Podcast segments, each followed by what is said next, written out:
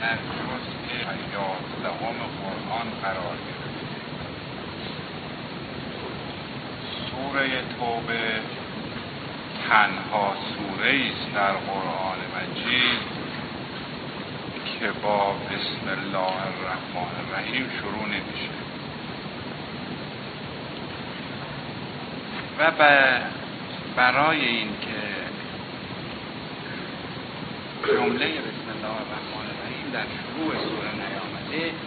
دو دلیل برای اون قائل شدن و آوردن مفسرین.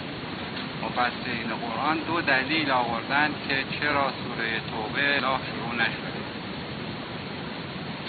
دلیل اولی که می آورند این است که می‌گویند سوره توبه دنباله همون سوره قبل. خودش که در قرآن هست یعنی سوره انفال. دنبال سوره انفال هست. و سوره جدیدی نیست که نیاز به جمله بسم الله داشته باشه.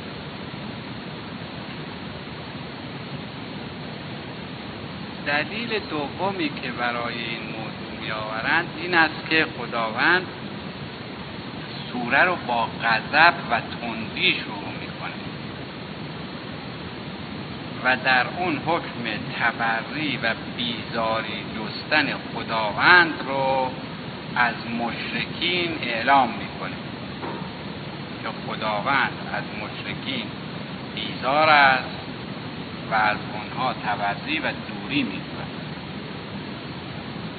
و در حقیقت آیات اولی سوره با عذاب شروع میشه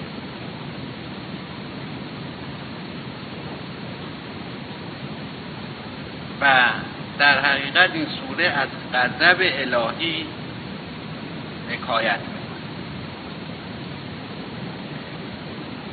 شعن نزول آیات اول این سوره این است که در قرن نهم هجری نازل شد و در اون زمان که این نازل شد حضرت رسول اکرم صلی الله علیه سلم در مدینه تشریف داشتند و در سال دهم هجرت حضرت مکه مشرف شدن و حجت الوداع رو حجت الوداع رو انجام دادند که آخرین سفر حج ایشون بود و به همین دلیل حجت الوداع گفتند و در سفر بعدی بود که و در سال بعد بود این در سال یازدهم هجرت بود که حضرت رحلت در دوره جاهلیت وقتی که تواف خانه خدا رو کردند معمول بر این بود که وقتی که با لباسشون اون ادهی که تواف خانه رو می‌کردن اون لباسی رو که به تن داشتن وقتی که تواف تمام می‌شد و از خانه می آمدن بیرون لباس رو از تن در می آوردن و می بخشیدن به مساکین یا به شخص دیگری. و هر صورت این لباس رو باید می بخشیدن و مشرکین متاسفانه حرمت خانه رو در نظر نمی گرفتند بدین معنی که برای صرف جویی و حد اکثر استفاده از امکانات مادی و برای اینکه لباسی رو که در تن داشتن از دست ندن لخت به خانه کعبه می آمدن برای تواف و با دستهای خودشون جلوی عورتین رو می گرفتن و تواف می کردن. و این یک بیحرمتی بود که برای خانه قائل شدن. ولی تا قبل از اینکه آیات سوره توبه نازل بشه رسول اکرم صلی الله علیه و آله و سلم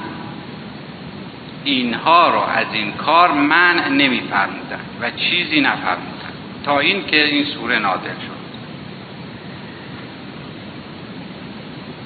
و جبرئیل به پیغمبر می‌گوید که این آیات رو به مردم برسان و از این به بعد غیر مسلم حق ورود به خانه خدا رو نداره و حق تواف کردن داغ و تواف کردن رو هم نداره. و هر کسی که بخواهد تواف خانه خدا رو بکند باید اسلام آورده و حضرت از تاریخی که این آیات بر حضرت نازل شد چهار ماه فرصت دادند به مشرکین که اسلام بیاورند و در صورتی که در این مدت چهار ماه اسلام آوردند در پناه اسلام و قوانین اسلام زندگی خودشون رو به راحتی و به خوبی ادامه می‌دهند و در غیر این صورت حضرت اعلام جنگ کردن رو. حضرت بعد از اینکه این آیات نازل شد برای ابلاغ آیات ابو بکر رو انتخاب فرمودن و ابو بکر آیات رو برداشت و به سمت مسجد الحرام حرکت کرد که آیات رو ابلاغ کنه و شرایط جدیدی رو که بر پیغمبر نازل شده و پیغمبر هم معمول به ابلاغ اون به مردم هست اطلاع مردم برسون زمانی که ابو بکر در راه بود جبرئیل بر پیغمبر نازل میشه و عرض می کند که یا رسول الله خداوند فرموده که یکی از اهل بیت خودت رو از نزدیکان خودت رو برای این امر انتخاب کن و برای ابلاغ آیات شخصی رو انتخاب کن که از نزدیکان تو باشد به این دلیل حضرت فوراً علی علیه السلام رو در نظر می‌گیرند و برای این معمولیت انتخاب می‌کنند و اشتری داشتن خود حضرت که خیلی سریع و تند راه می‌رفته و او رو در اختیار حضرت علی قرار میدن که خودش رو به عثمان برس به ابوبکر برسونه و پیام رو بگیره و شخصا در مسجد الحرام به مردم ابلاغ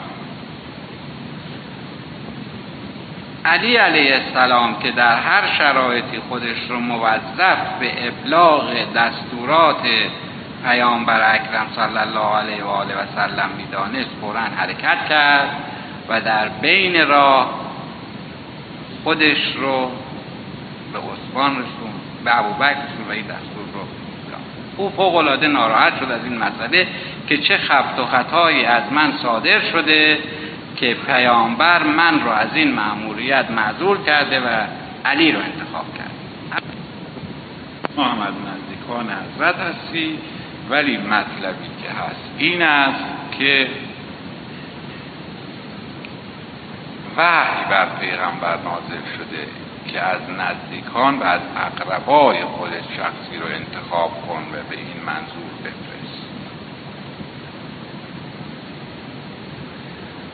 و در اینجا فرقی که بین ابو بکر و علی علیه السلام مشخص میشه تفاوتی است که در کردار و رفتار اونها با پیامبر اکرم انجام دادن و روشن بدین معنی که علی علیه السلام در هر حالتی و در هر شرایطی هر کاری که می‌خواست برای اسلام و پیامبر بکنه اون سکینه قلبیه رو داشت.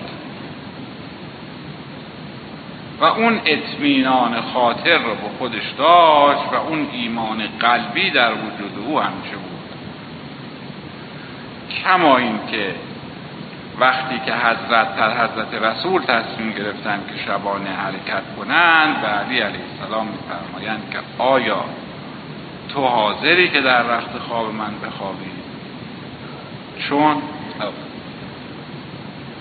اینها دشمنان من قصد دارن که امشب من رو در بستر بکشن و احتمال این هم هست که تو رو به جای من در بستر بکشن با این شرایط آیا حاضری که در بستر من بخوابی؟ علی علیه السلام عرض می‌کنه که اگر من در بستر بخوابم مهم نیست که کشته می‌شوم. فقط این رو به من بفرمایید که اگر من در این بستر بخوابم شما زنده خواهید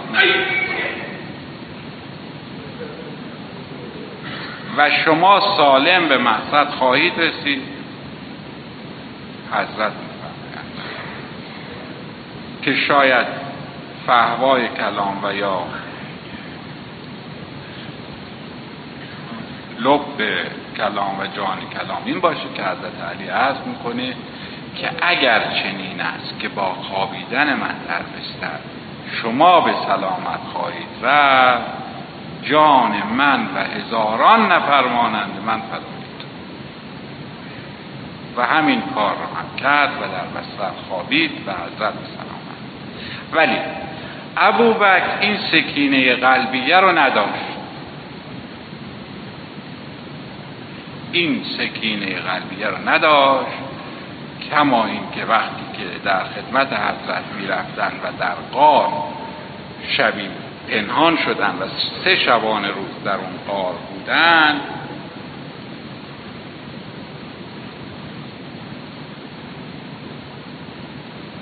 تمام شرایط ظاهری رو خداوند برای حفظ او و حضرت رسول فراهم کرده بودند بدین معنی که به محض ورود آنها به قار تارنکبوت جلوی در قار رو میبنده. می تارنکبوتی بسته میشه. بعد کبوتری میاد اونجا لانه ای درست می‌کنه تخمی می‌گذاره. و شرایط رو طوری می‌کنند که گویی ماهها و سالهاست که انسانی از این محل گذر نکرد و همینطور هم شد دشمنان آمدن اونجا و دیدند که شرایط طوری است که او نمی‌تواند در غار مخفی بشه و کسی وارد غار نشده در حالی که حضرت اتفاق و در غار ابو علی علیه السلام در بستر که بود با حضرت رسول اکرم به ظاهر نبود ولی اون سکینه قلبیه رو داشت. چرا؟ چون اگر ظاهرا از او دور بود باطنا دور نبود. باطنا همیشه او با او. ولی ابو بکر در حالتی که در خدمت پیامبر اکرم بود شانه به شانه او نشسته بود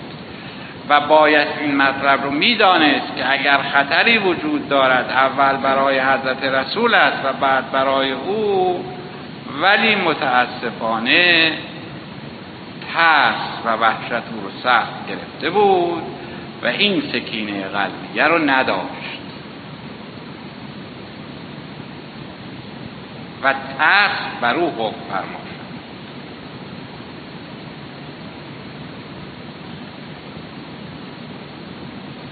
ولی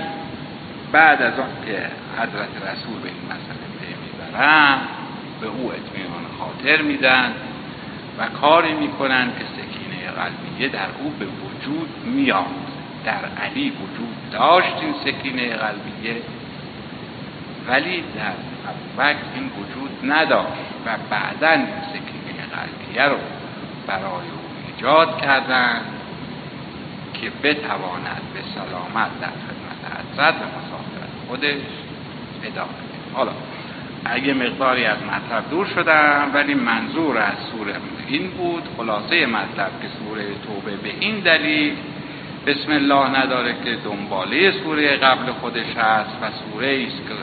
بسم الله را هم برای این نگذاشتن که خداوند با عطاب به مشرکین خطاب می‌کنه و به اونها تقریبا یک حالت تحمیلامی مورد خطاب و محافظه قرار میده.